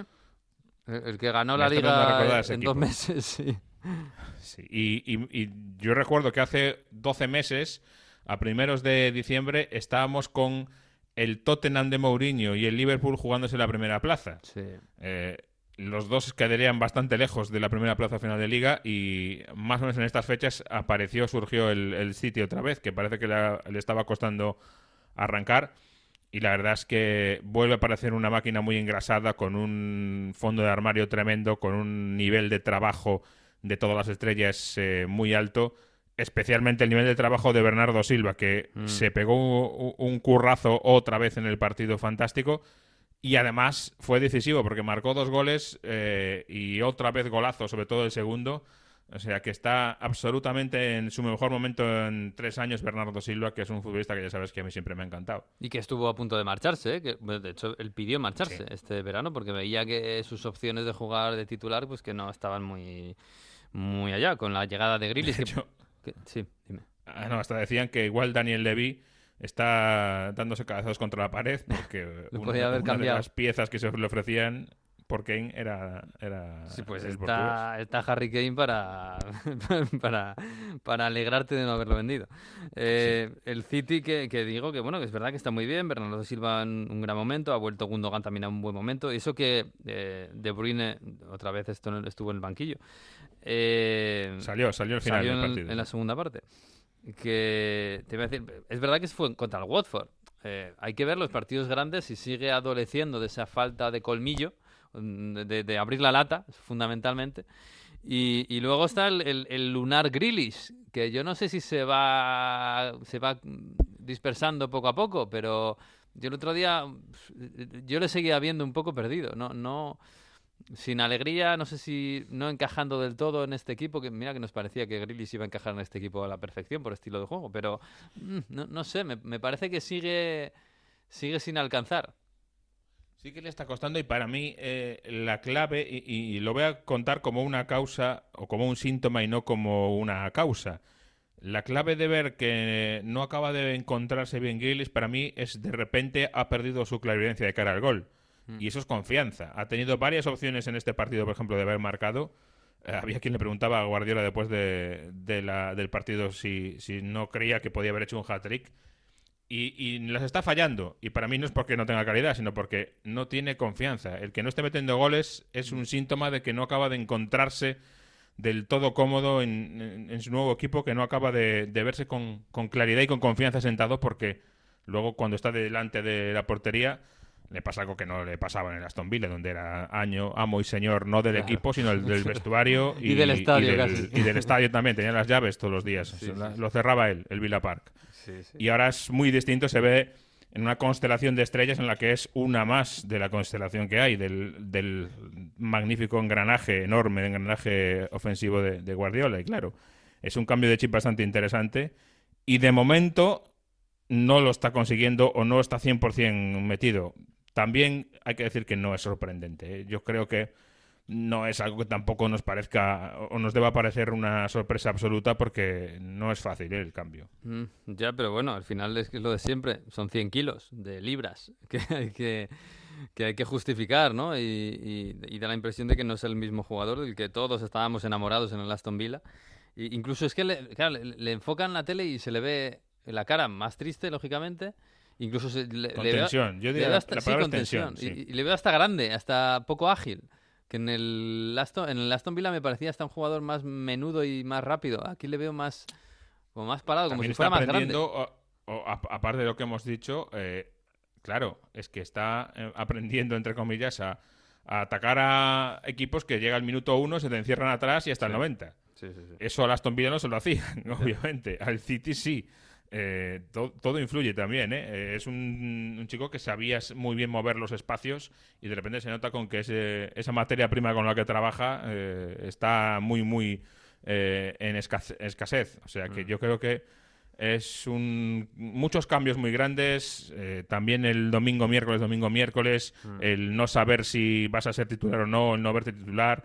El que te cambien. El otro día le cambia a Guardiola y no quedaba nada contento, ponía caritas. Luego bah, no, no llegó la sangre al río. Guardiola le dio una palmadita al salir y, y todo bien. Pero bueno, son mu- muchas pequeñas cosas que se van sumando. Claro, es que el fútbol, esto no es el, como el PC fútbol, que tú fichas al bueno de otro equipo y encaja el primer día y tiene el mismo nivel. Esto. El- Si, si tiene media de personas. 93, tiene media de 93. Claro, ¿no? claro, tú sí tienes 93 y, como, como- y al menos incluso sube. Pero aquí no, esto no funciona así. En fin, ha estado bonito, ¿eh? Porque el City se nos ha quedado como líder. Vamos a ver si dura o no. Esto seguramente la Navidad va- tiene mucho que decir en, en este caso. Pero antes del Manchester City, durante un ratito, el líder fue el Liverpool. Que ganó, bueno, en Wolverhampton. No es que sea una plaza, bueno, muy fácil, sobre todo para equipos que quieren, que quieren atacar y dejar un poquito de retaguardia atrás pero le costó horrores al Liverpool. Yo no sé si no... El gol de Origi, nos acordamos de los viejos Sí. tiempos de los goles de Origi, ¿eh? Sí, sí, qué tiempos de, de Origi. Y es verdad que le costó muchísimo al, al Liverpool ganar. Al final, en el minuto 95, creo que fue, Mm. ese gol. Y eh, había un poquito de... Es verdad que tuvo alguna opción antes, ¿eh? Para haber marcado el Liverpool clara eh, y podía haber llegado a ese minuto con, con un 1-0 y no, no lo consiguió. Eh, faltó puntería en algún momento y al final lo arregló el bueno de Divock. Eh, bueno, esto es el Liverpool también, ¿eh? O sea, el año que ganó la Liga, ¿cuántos partidos llegaban al 85 empatados? Y los acaban ganando Sí. siempre porque parecía Salah y, y se inventaba algo. O sea, que no me parece tampoco algo demasiado sorprendente. Sí, bueno, vamos a ver, vamos a ver, porque, bueno, por lo menos eh, sólido estuvo atrás. eh, Van Dijk, que, bueno, poco a poco va recuperando su forma. Y, y, y Thiago, que sigue teniendo ahí un poco de, importancia en el centro del campo. Oye, y el domingo, eh, más allá de la lucha por el liderato, que está muy bonita y que va a seguir estando muy bonita, yo creo, porque tiene pinta de que estos tres no van a bajar demasiado el ritmo. Eh, esperábamos mucho del United de Rangnick. Eh, creo que demasiado para el primer día, para la prim- la primera semana. 1-0 contra Crystal Palace. eh, bueno, un golazo de Fred, pero... A ver, yo, veo a la gente muy optimista, ¿eh? Con el primer partido y con el- la presión alta y con el juego. A mí no me pareció tampoco un gran juego del United. A mí me, me recordaba un poco a lo de siempre, ¿eh? A mí tampoco me pareció un gran juego. Y mejor en la primera que en la segunda, es verdad. El Crystal Palace es un equipo que es mm, probablemente mejor de lo que parece, eh, sinceramente. Pero ganó, al, ganó al- en Manchester al City hace Sí, por poquito, ejemplo. sí. pero aún así, con todo, mm, eh, no me ha convencido mucho. El 11 parecía exactamente calcado a los de a los de Solskjaer. Es verdad que luego la disposición era un poco distinta. Lo, lo comentó él y lo explicó él, el propio Rangnick, al acabar el partido, cómo quería jugar. And for me, the question is how do we get pressure on the ball? How do we get control? And then I decided to play in a in a 4-2-2-2 with two strikers, not Cristiano alone up front, together with Marcus, use his pace uh, for vertical balls, um, and at the same time with Jaden and with uh, Bruno on the on the two 10 positions. For the rest, it was the same. Bueno, un and Bruno 4-2-2-2. eh, esto es un- Yo no lo vi, ¿eh? Yo eso... No sí, sé. yo tampoco. lo- Sí, sí, pero esa es la, era la idea. 4-2-2-2 con eh, McDominay y Fred, que estos son ya incombustibles. Por delante, Jadon Sancho eh, y Bruno Fernández. Los dos haciendo de 10, decían. Um, Yo no lo, no lo vi tan Sí, así. Y raro. dos delanteros, Rashford y, y Ronaldo. Para dejar vuelo a los laterales que suban. Claro, los laterales tampoco eran los típicos. O sea, no Mm. estaban ni, ni Wan Bissaka ni Shaw. O sea que tampoco estaban los titulares, estaban Alex y, y Diego Dalot. Sí, que Dalot tampoco es que sea un extremo reconvertido, o sea, que es un lateral más No, si no- defensivo que Van Bissaka.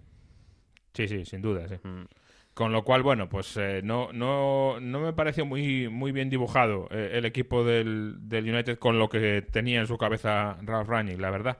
Pero bueno, ganaron con gol de Fred y imagino que eso es eh, Mm. todo lo que importa ahora mismo para que no se hunda más el, el United y no pierda demasiado terreno con respecto al top 4, que yo creo que su gran pelea para estas navidades va a ser eh, por lo menos seguir en la pelea, ¿no? Y no distanciarse demasiado y si puede acercarse un poquito al West Ham United, que como vemos está en muy buena racha y no lo pone Sí. nada fácil. Sí, sí, el West Ham después de ganar al Chelsea sigue ahí, cuarto. Y, y ahí es verdad que se han puesto detrás del West Ham un grupeto de los teóricos aspirantes que han tenido problemas serios esta temporada. Bueno, todos de ellos han cambiado de entrenador.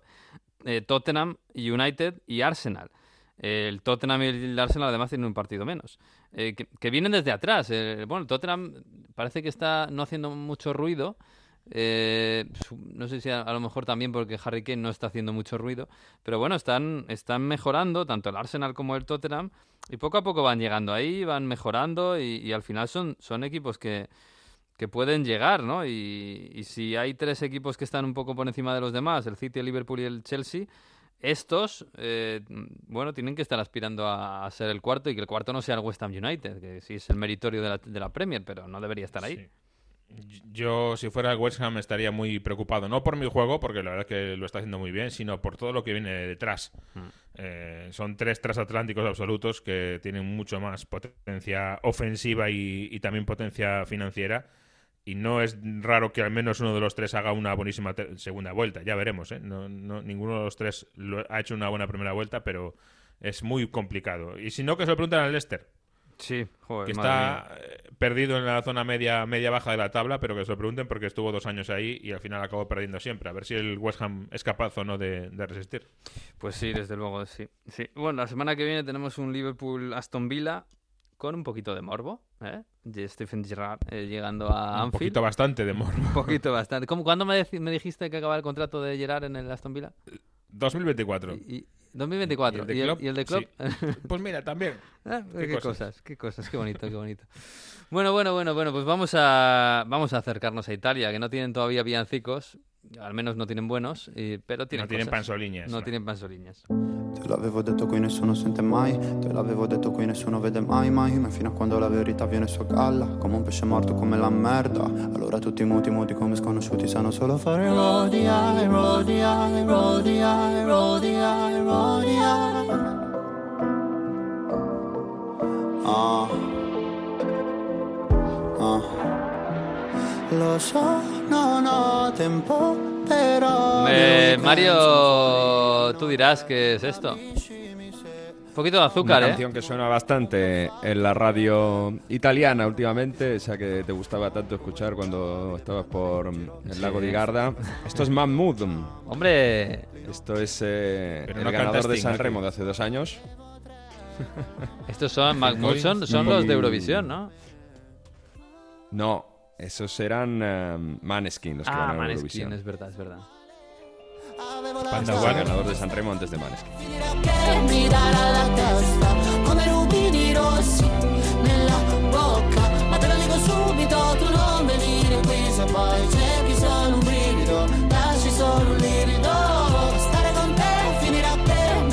Michael no está. testa No está mal, no está George mal, Michael ¿eh? tampoco sale. No, no sale ninguno de estos. No, No, no sale ninguno. Ni Sting, ni George Michael, no, ni no. Phil Collins. No, pero bueno, también, tiene, también Sí. tiene su rollo pastelín, ¿eh? No está mal, ¿eh? Tampoco está mal, no está mal. Estamos en el mes del pastel. Sí, estamos en el mes del ¿Os pastel. acordáis cu- cuando ganó San Remo? Hubo una polémica ahí con Salvini y demás.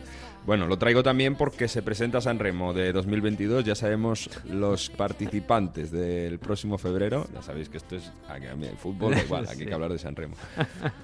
Va a participar con Blanco ahí en un, en un tema comparado, que Blanco es otro de estos cantantes mainstream italianos de canciones así melódicas y demás. Sí. Y la noticia es que Ah, ah. en San Remo 2022 va a estar Traduzco. Ana Mena. Ana Mena. En San Remo. Ana Mena en, eh, en San Remo, sí. Bueno, bueno, eso ya es muy mainstream, Bueno, ya europeo, ¿eh? ¿Cuándo te vas a acreditar para San Remo, Mario?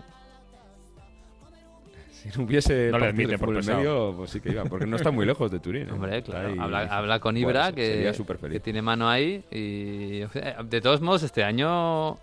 Este año. Eurovisión. ¿Dónde es? En Turín. Así Uf. sí que me voy a acreditar. Uf. O sea que va a Madre ser mía. Eurovisión este año. Madre mía, Mario. Madre, madre mía. Bueno, si me deja.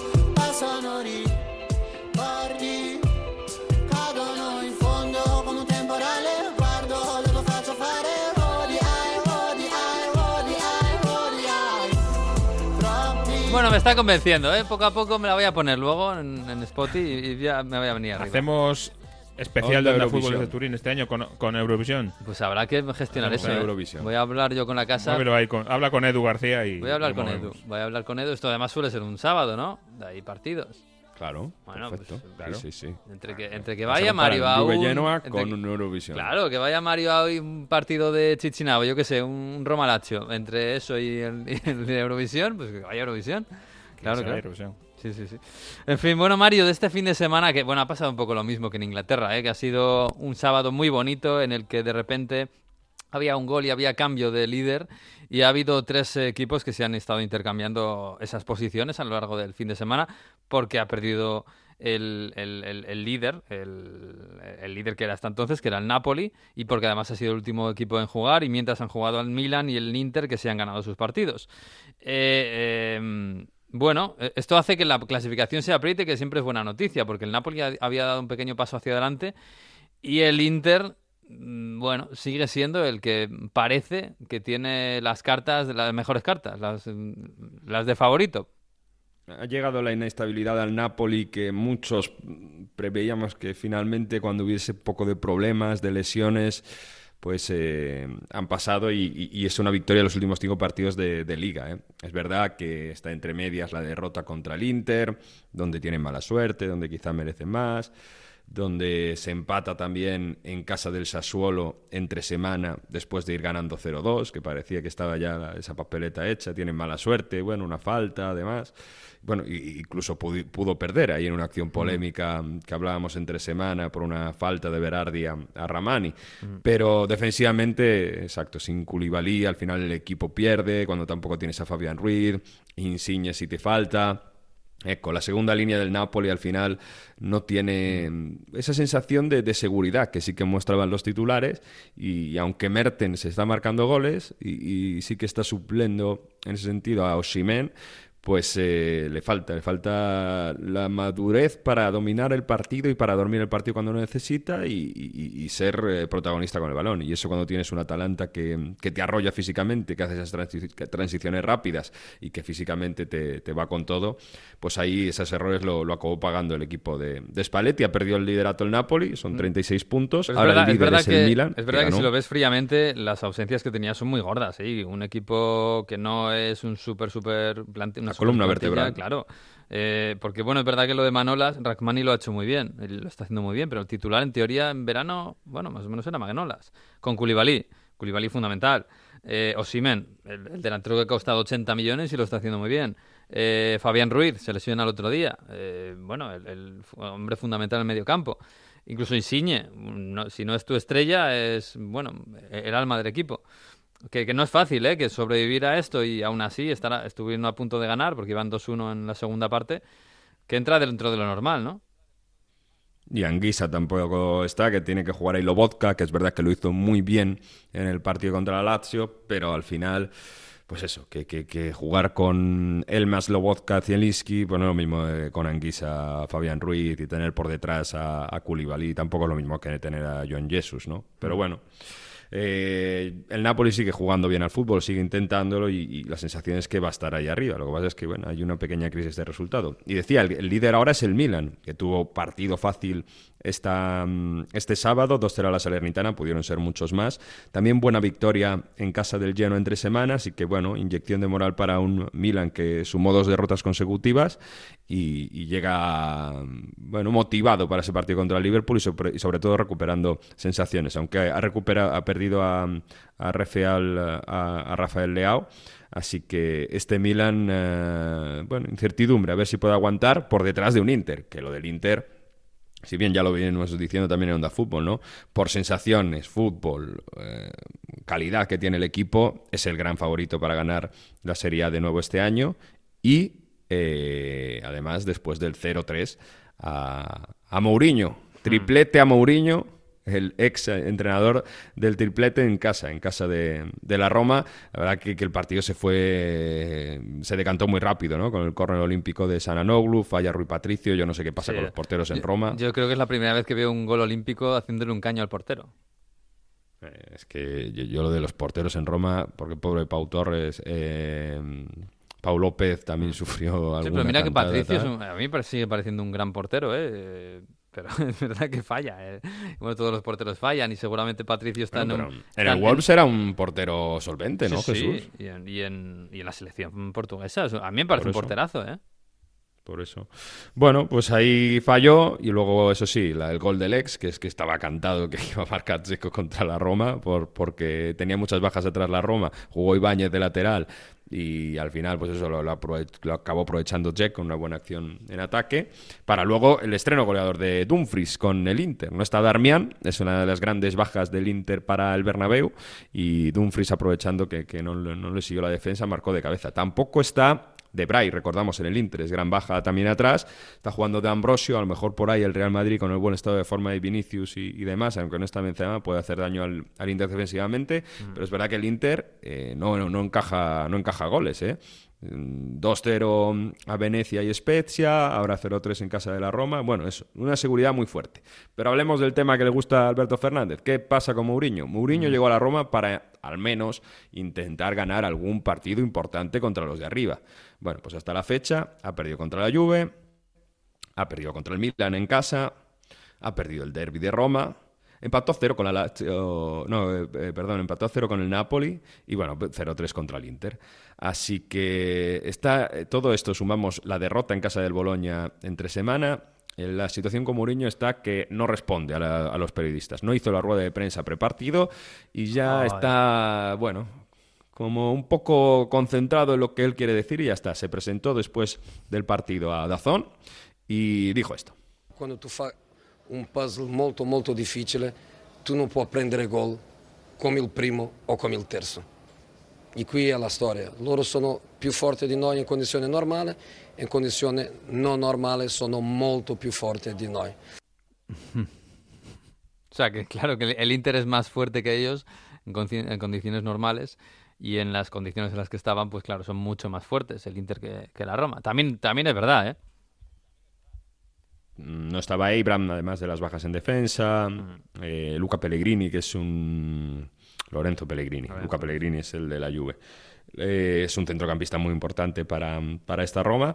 Pero bueno, eh, aún así, y con, con tres de las bajas, sí, sin, sin noticias de, de Borja Mayoral, ni de Gonzalo Sí, Villar, sí. ni, en fin. A mí sobre todo lo de Borja- lo de Gonzalo, lo de Gonzalo Villar me, me da un poco de pena porque me parece un jugador que Lo preveímos ¿eh? en, Sí, en sí. verano, lo dijimos aquí. No va, no va a mm, casar nada al estilo de No Gonzalo. Villar, que es tener mucho más el balón con Mourinho. Y, y por desgracia es así. Por desgracia, además, si el día que jugó le goleó el Bodoglim, pues ¿para qué queremos más? De todos modos, eh, Mourinho, bueno, Mourinho que ya no está en, en- en su modo zen, que ya- eh, bueno, eh, empezó muy bien la temporada, eh, comiendo pizza, haciendo, haciendo bromas, incluso sin quejarse de los árbitros.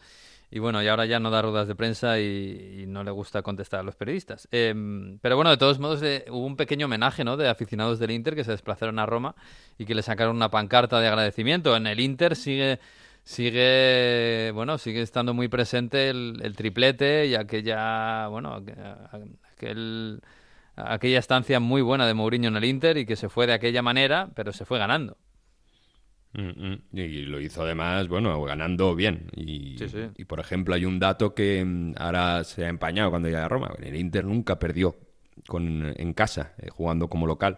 Y ahora con la Roma ya, ya ha perdido dos partidos.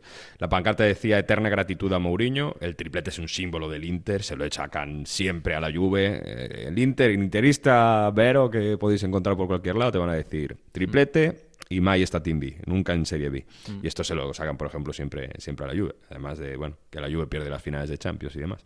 Pero mm, el Mourinho lo consiguió, le dio mucha personalidad. Además, el Mourinho del Inter estaba, era todavía mucho más eh, polémico, ¿no? Estamos ante ese Mourinho antes de ir al Real Madrid, donde, eh, bueno, eh, decía la Roma, qué equipo es ese, que se ha recordado, ¿no? Te decía muchas bromas, siempre nos acordamos de ese Mourinho. con- estaba en la cresta de la ola ese Mourinho Sí, estaba sí, en la sí. cresta de la ola ahora es muy diferente Exacto, haciendo los grilletes ahí cuando un partido con la Juve era muy polémico, muy polémico. Entonces eso le dio para el interista pues es, un símbolo y ahí eterna gratitud. Pero eso, ¿eh? con la Roma dos puntos menos que la Juve, el objetivo es al menos intentar meterse en Champions y ahora mismo pues lo tienen a, a nueve puntos. 25 puntos tiene la Roma 34 el Atalanta. ¿Mm? Y la Atalanta que está haciendo, se ha metido, ¿eh? Se ha metido en la pelea, porque estábamos hablando de, de Milan, que es el líder ahora mismo, a un punto el Inter, a dos el Napoli, pero a cuatro está el Atalanta, ¿eh? Las grandes tertulias de televisión de ayer, Domenica Sera, todo esto, Rai, Mediaset, Sky y demás, eh, la gran pregunta la- que, que estaba en, en los anedrines, ¿no?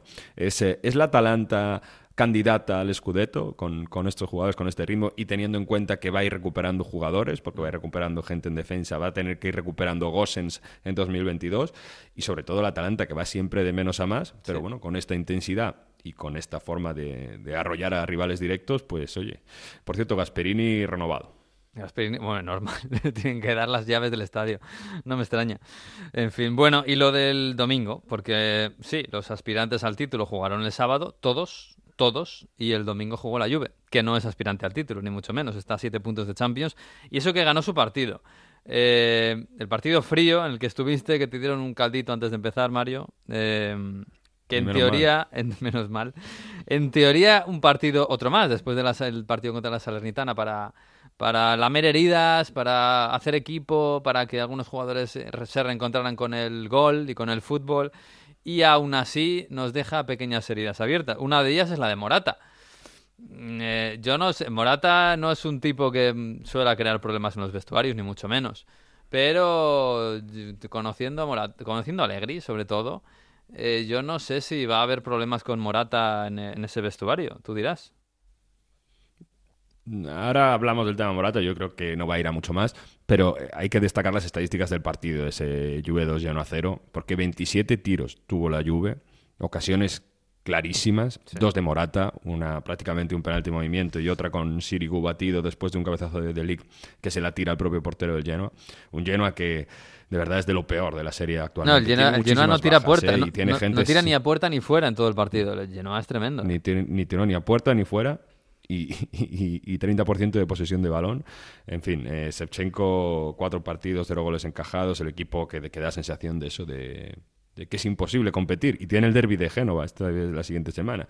Es verdad que la Sampdoria tampoco está para tirar cohetes, que cayó goleada contra la Lazio, pero de verdad muy mal el Genoa muy malas sensaciones y eso que tenía algunos jóvenes que, que tenían eh, buena proyección. En fin, pues eh, después de esto, de destacar esos 27 tiros, que Allegri dice que son el peor equipo, al menos de la parte de arriba, en ocasiones creadas entre goles eh, marcados, pues claro, todo el mundo miraba a Morata, Morata estaba nervioso en ese partido porque no lograba marcar y en una de esas se enzarzó con Viraski, un defensa del Genoa.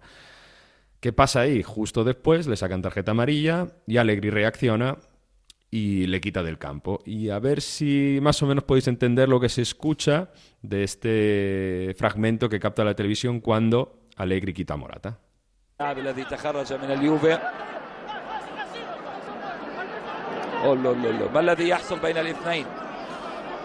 Yo no, yo no lo entiendo. Ahí se escucha el comentario. Sí, está ahí no la, televisión italiana. Yo no lo entiendo, tú me dirás.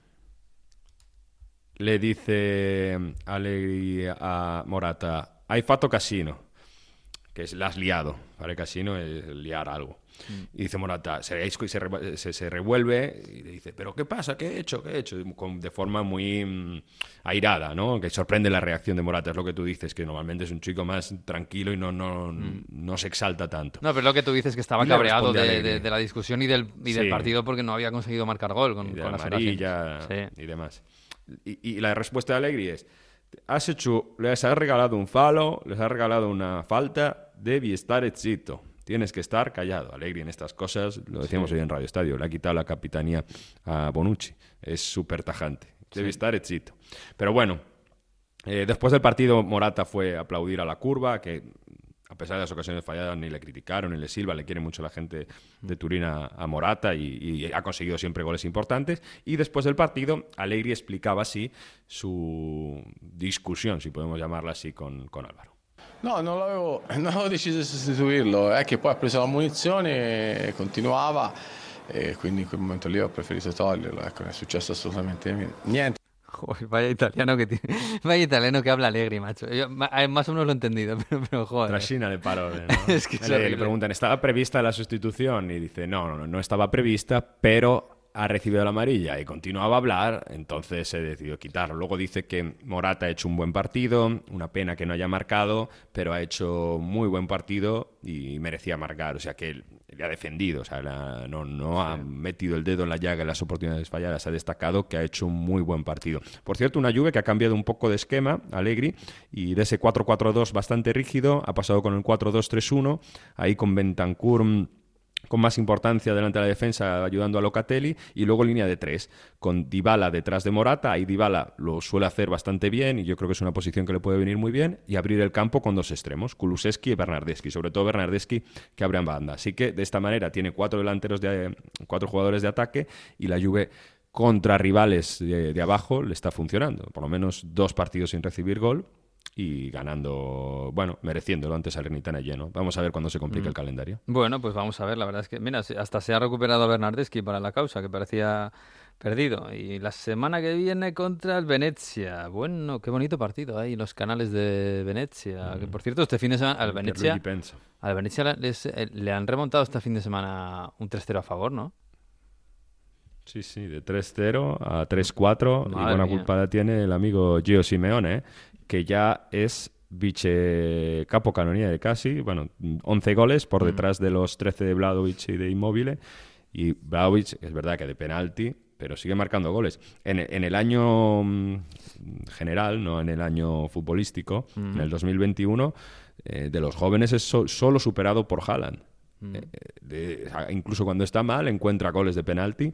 Una Fiorentina que, bueno, poquito a poco, y mira que se ha dejado puntos contra los grandes, Sí. pero que, que está sumando victorias.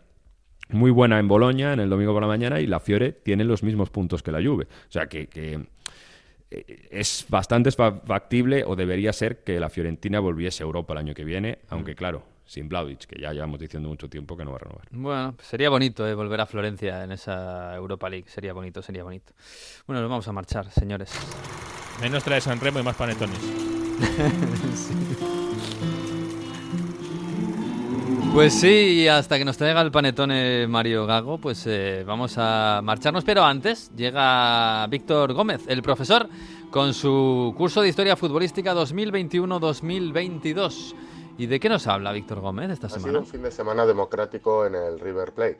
Rodolfo Donofrio abandonaba la presidencia del club millonario y sus socios y socias, sí, han oído bien, sus socios y socias, votan por elegir al sucesor de eh, Onofrio.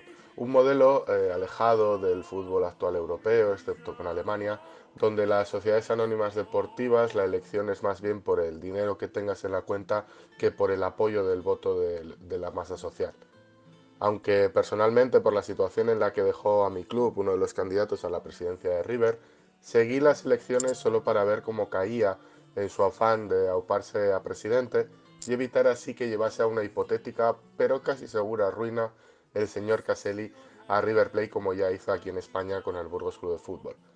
Pero si hay una historia dentro de la democracia futbolera riverplatense, fue como eh, ver el fútbol siempre estuvo por delante en democracia.